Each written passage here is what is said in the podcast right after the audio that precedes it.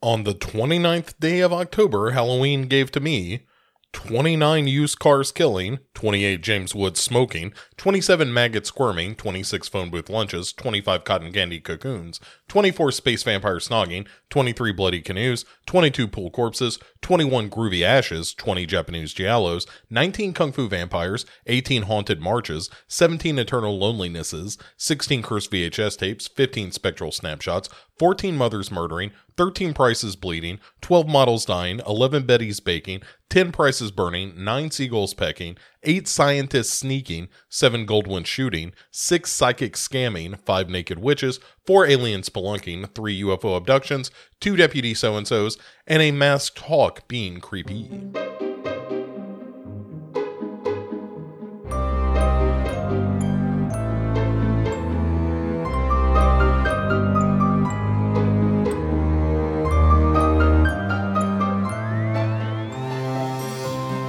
Well, hello there, Halloweenies, Halloweeneries. I don't know. We should come up with a name for that. Uh, uh, drop by Discord. Let me know what the name should be for people who listen to all of these 31 days of Halloween episodes. Um, there's only a handful left, obviously. Uh, this is the 29th of October. So, first of all, I hope you are having uh, a tremendous Saturday. This is uh, the day that most people are going to be out trick or treating. Um, look out for Plymouth Furies, obviously, if you are out there trick or treating, uh, either yourself or, or with kids.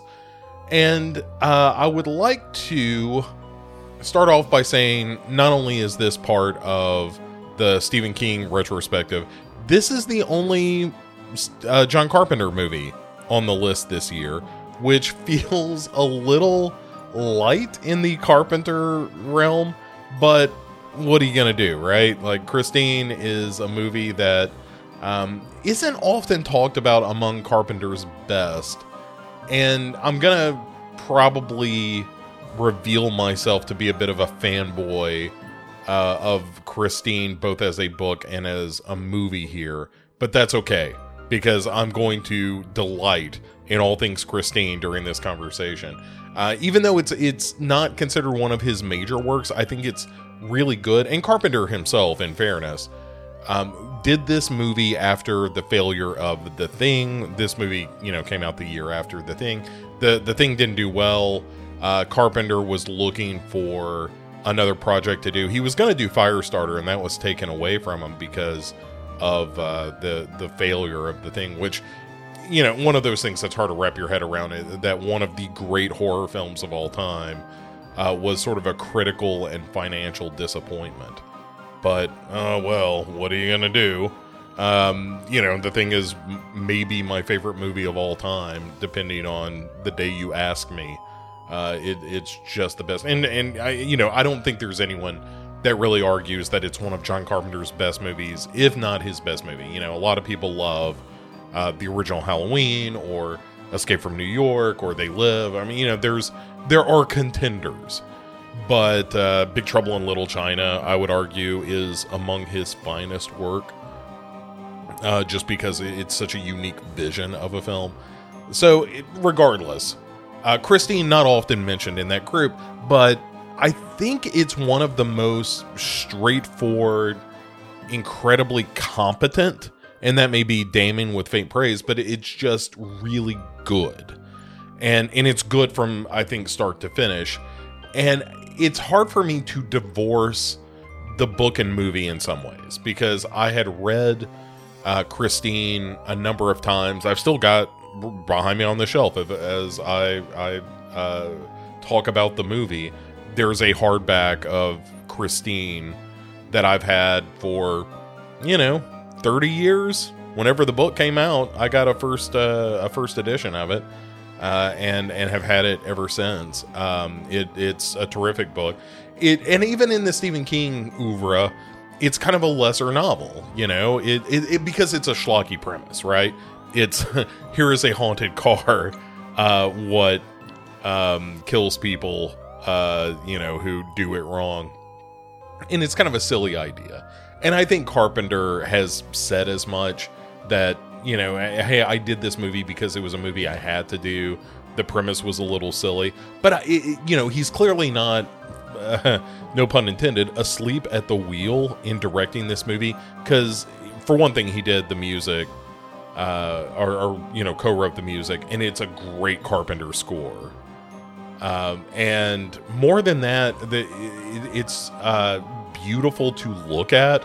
There's a lot of lens flare going on in Christine, which I'm totally fine with. I know, you know, J. J.J. Abrams got a drubbing for the lens flare in uh, his Star Wars film, but I don't. I don't care. Again, I think that uh, the use of it in this movie there so a lot of christine is about nostalgia right you know the the old music used it's an old car all of that stuff. And in a way that is somewhat prescient and certainly rele- relevant these days there is uh, a, a, criticism i think of nostalgia of, of the haunting quality of nostalgia if you will um, that you know that it's corruptive to some extent um, that you can't live in the past, and and you know there's obsession themes of, of obsession and that kind of thing, but um, it is uh, I, I think relevant in a lot of ways because of that. But you know, let's get to the the the meat of this. Um, a couple of, of, of other notes before we jump into plot. Alan Howarth, uh, Howarth, perhaps, um, also co-wrote the music here and and he was you know working with John Carpenter on things like Escape from New York and Halloween 2 and Big Trouble in Little China and Prince of Darkness and you know he, one of the guys who helped to realize John Carpenter's musical vision.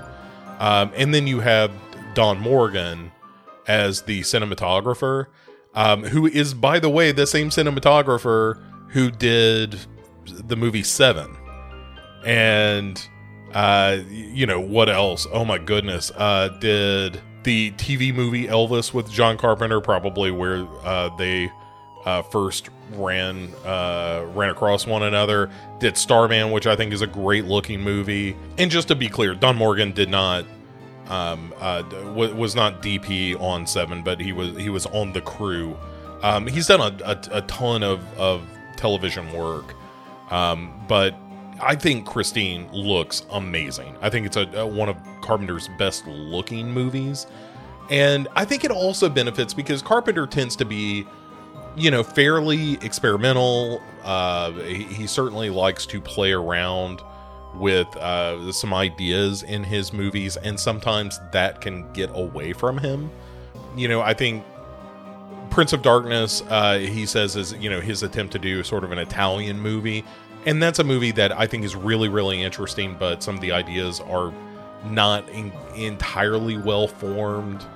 Um, and, you know, the movie suffers a little bit from that. Uh, Big Trouble in Little China, even.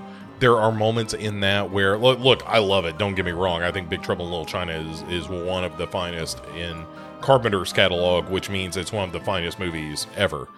But even that, there are moments where you're like, well, we're really going down some alleys here. Um, but Christine is a self contained story because it, it's a fairly short King novel. Um, it doesn't meander the way that like an It does or Bag of Bones or, you know, one of his big sprawling, uh, The Stand, that kind of thing. It's a handful of characters. It's a pretty simple story of a couple of friends, Dennis and Arnie, who uh, are going to high school. Arnie is a bit of a nerd. He's he's a little bit put upon uh, by some of the local bullies. And one day he sees a car uh, that turns out to be the titular Christine, a 1958 Plymouth Fury, and he there's a great line, and I think it's it's definitely in the movie, and I think it's pulled directly from the book where um, when Dennis is asking him why he bu- he buys Christine, because Christine, when when Arnie first encounters the car, is just a rusted heap of junk, and Arnie says, "I think it's because for the first time I saw something uglier than me, and I knew I could fix her up, and I could make her beautiful."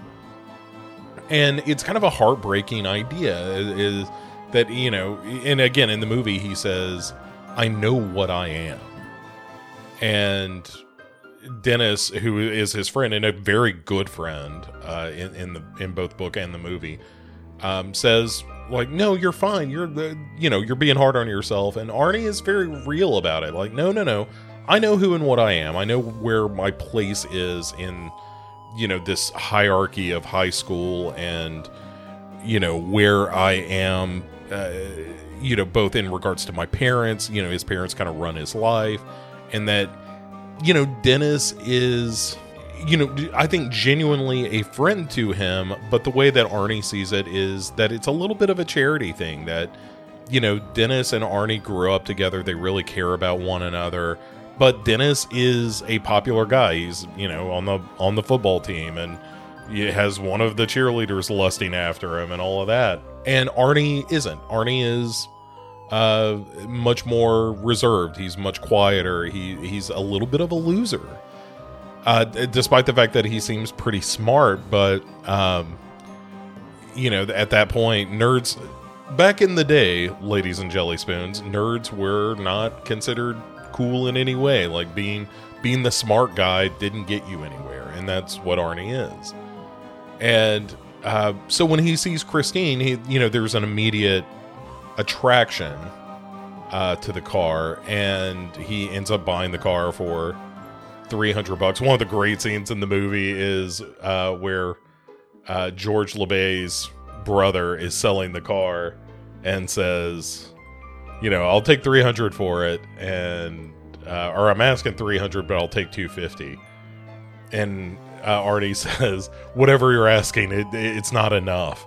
And Dennis kind of shakes his head like, "Oh, Arnie, come on, man, you don't want to overpay for this." And and even like Dennis privately says to this old man, "Like, come on, man, give this kid a break. He, you know, he could buy a much better car for that kind of money, or you know, in 1978 dollars, uh, a much better car for 250 300 dollars."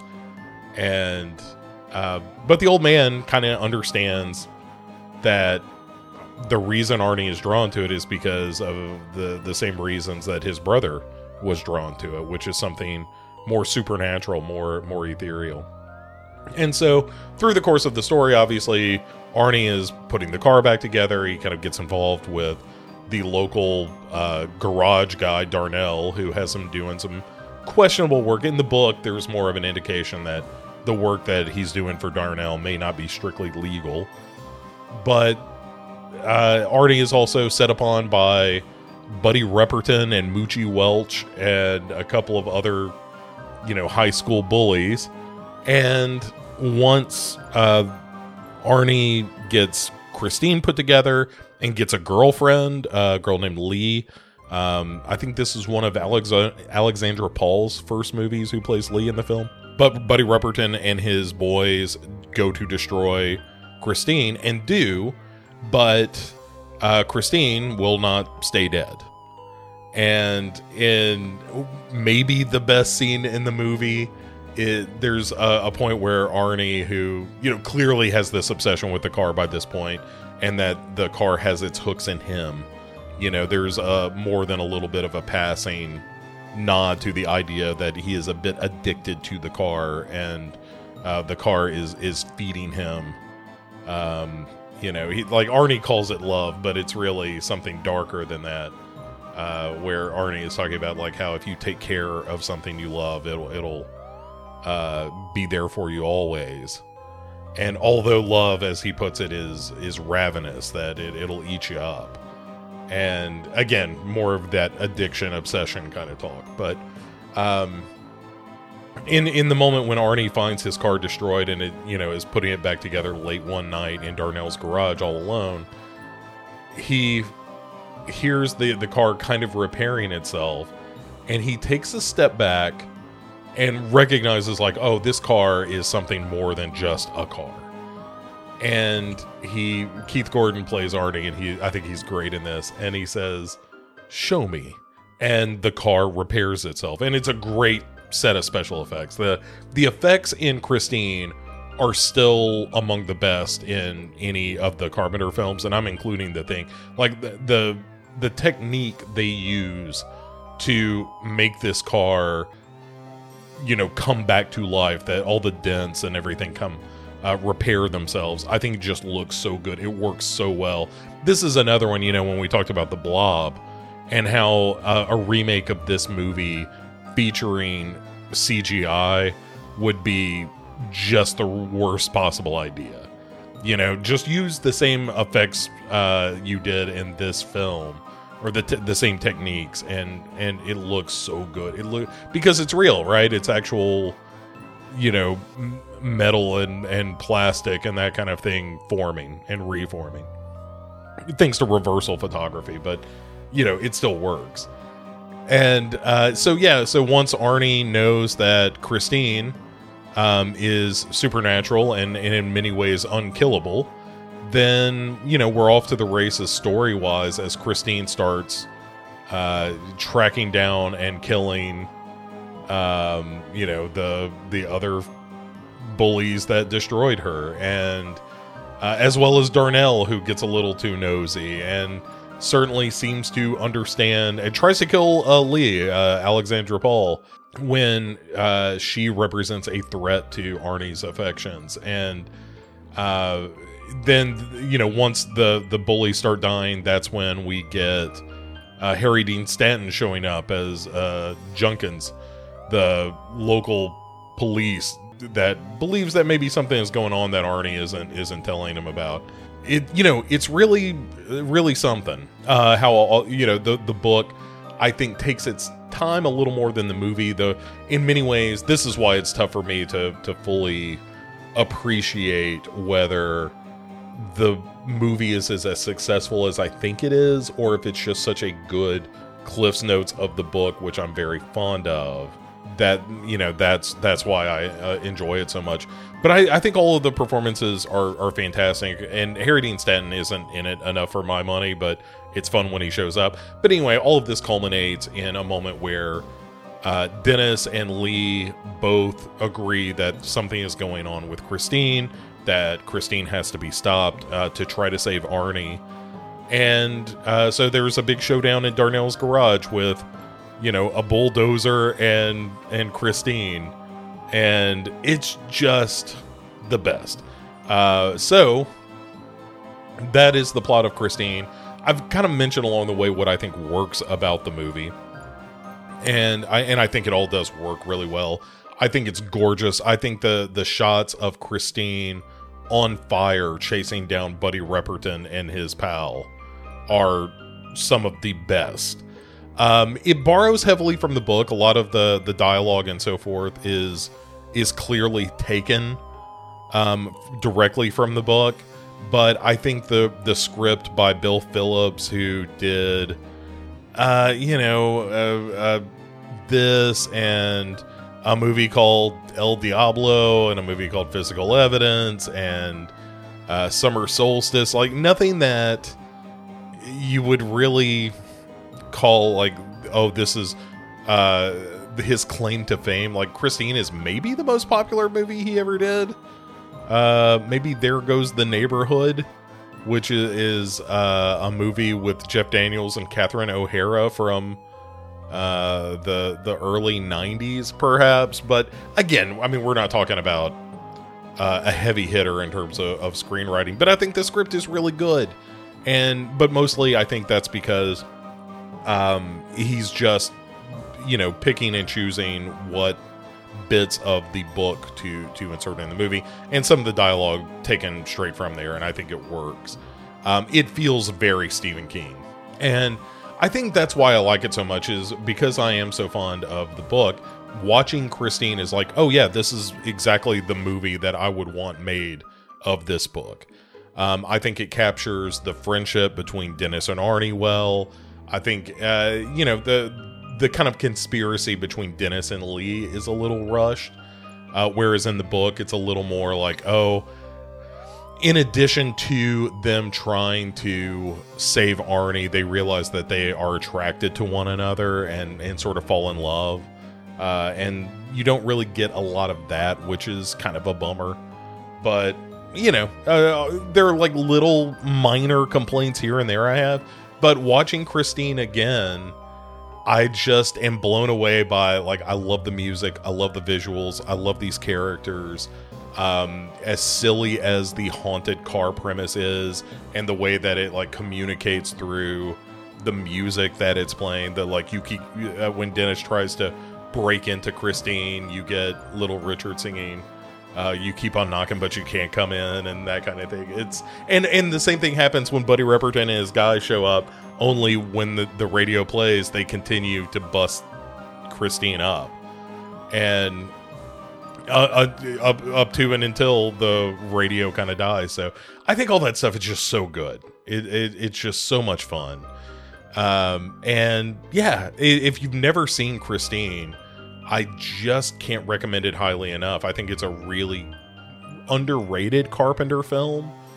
Um, but I, again, I fully reserve the right to be wrong about this just because I I am so fond of the movie and the book and the performances and all of that stuff. I, I think it's terrific. Uh, I think Christine is incredibly successful at what it's setting out to do. And even though Carpenter himself doesn't seem to care that much about the, the movie Christine, maybe he does, but you know, in interviews, he's he's sort of been dismissive of it in his uh, his filmography. You know, su- suggesting that was the movie I, he needed to make at the time to make himself, you know, a credible and viable uh, filmmaker. But I think it's very good. Uh, I think it's very stylish. I think it feels like a Carpenter movie. I mean, it starts with John Carpenter's Christine, and I think it is a wonderful marriage of Carpenter and King. Uh, and I would have loved to have seen more of those collaborations. You know, I think uh, they both have very um, interesting visions of what horror is. And I love one of my favorite things in the world is to listen to John Carpenter talk about horror and the philosophy behind it and, and behind some of his own work. And uh, I think hearing him uh, and King talk about those things, I think they're of a, a similar stripe. And they, they come from that kind of rock and roll background as well. They're both a little punk rock, uh, which is also great. And they both love westerns. So I would love to see a Stephen King penned horror western directed by John Carpenter. That would be mwah, chef's kiss. Uh, so anyway, that is it for Christine. I, you know, I gush over it. I think it's terrific. I think you should watch it if you've never seen it, even if you have seen it. It's just a great movie. Uh, once the the sun goes down and uh, the Halloween night falls, uh, it's great to you know kick back on on the sofa or in your favorite chair and let Christine happen to you. And you know the fact that it starts with the rumble of the engine, uh, not unlike George Miller's Fury Road, to sort of let you know like oh things are about to get started, and it does. It, it kicks right off. So uh, again, I think it's a terrific film. And uh, I hope you enjoyed as well. If you would like to let me know your thoughts on Christine, by all means, drop by our Discord channel. Uh, if you want to go to legionpodcasts.com, you can find the post for this here episode. And uh, on that uh, post, you will see links to all of the various Legion Podcast social media channels. I uh, hang out on the Discord quite a bit. So if you want to reach me, that is probably the best way, although I check in with the, uh, the Facebook stuff uh, periodically as well. And if you are listening to this on the Legion podcast uh, podcast feed, the RSS, uh, the the uh, the podcast channel um, on the podcast catcher of your choice, uh, I implore you, I, I beg of you, uh, please, uh, you should subscribe to the Dark Parade as well. That is the show I do on the weekly. And coming up here pretty soon, we'll be back on the weekly schedule instead of the the daily drops with all this 31 days of Halloween stuff. So uh, I hope you, uh, I entreat you, I implore you uh, to come by and check that show out as well. And of course, be sure you are subscribing to the Legion Podcasts uh, podcast feed, where you get this show, a couple of others I do, and many, many others. Uh, I'm already running long on this episode, so I won't list all those uh, at the moment but uh, there are a bunch, and I think you would like at least some of them, if not all of them. You know, everybody's got their own taste. I'm not going to say you're, going to like everything, but you're going to like a lot of it, and most of it. If you're of a similar nature to myself, you probably will like all of it. So, Uh, I'm quite fond of all of the shows on Legion Podcasts. At any rate, that is going to do it for October 29th. Have yourself a great time trick or treating. Uh, be sure that if you are handing out candy, don't don't scrimp. You know, like if you're not going to do the full candy bars, I understand some people are. It's a little pricey. You're not going to do the full candy bars. Make sure if you're handing out the fun size, it's a couple, right? Like not one fun size a piece. You get a handful, handful in each bucket, in each bag. Don't be chintzy. It's Halloween. You only do this once a year. Uh, if you're out there trick or treating, have a great time, have a safe time. Be especially spooky out there as you're trick or treating. And uh, we'll be back here tomorrow with uh, the 30th of our 31 movies on this here 31 Days of Halloween. See you then.